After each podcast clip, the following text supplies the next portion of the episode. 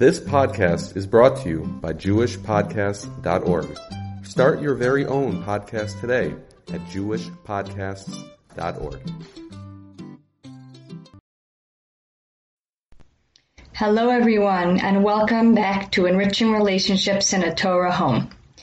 With Hanukkah upon us, let us tap into how this festival of lights carries significance and inspiration for us as women so that we can experience this special time with deeper meaning. As with every Jewish holiday, Hanukkah is a time to tune us into spirituality and reawaken ourselves to grow and develop more in our Avodas Hashem.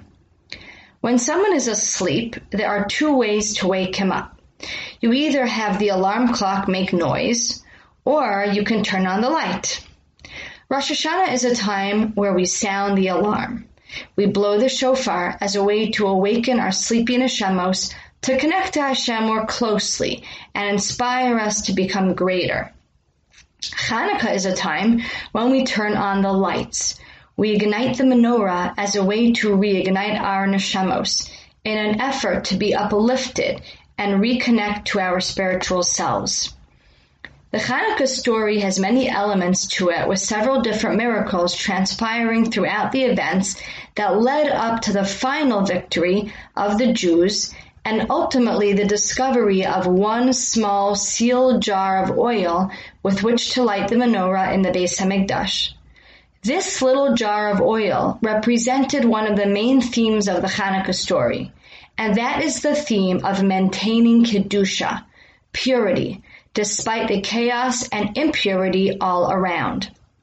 The Greeks, the Yavanim, did not want to destroy the Jewish people or the Beis Hamikdash.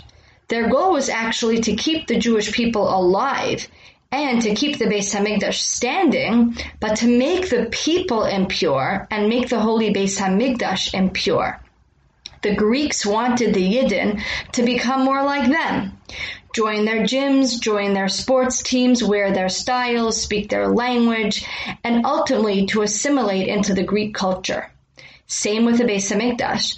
The Beis Hamikdash was a beautiful building. The Greeks did not want it to be ruined initially. They just wanted to sacrifice a pig in it and to kill people in there who were trying to hold on to Kedusha. The goal of the Yavanim was stay alive and well, just be more secular. Indeed, the miraculous discovery of the one untouched pure jar of oil represented the ultimate victory of Hanukkah. Purity triumphs over impurity. Amidst the rubble and ruin, amidst the chaos and filth, purity can be found. Women, as we know, are born on a higher level of natural purity than are men. Baby boys require a bris milah to elevate their bodies to a higher level, whereas baby girls do not. Girls need only to hold on to the purity they, they are naturally born with by keeping their bodies tsenua. By doing so, they are keeping themselves on the naturally higher level of kedusha with which they were born. Boys, as they grow older, require constant limud and tefillah three times a day to keep themselves elevated in kedusha. Women do not. Women need only to hold on to their natural connection to Hashem in their hearts and actions, and to maintain the level of kedusha that they have innately. And so, my friends, the Yom Tov of Hanukkah is very closely tied to the natural teva the nature of the Isha, of the woman. Kedusha is there. The little jug of oil was there. It just had to be found. It had to be held on to. To counteract the goal of the Greeks, we do the opposite today.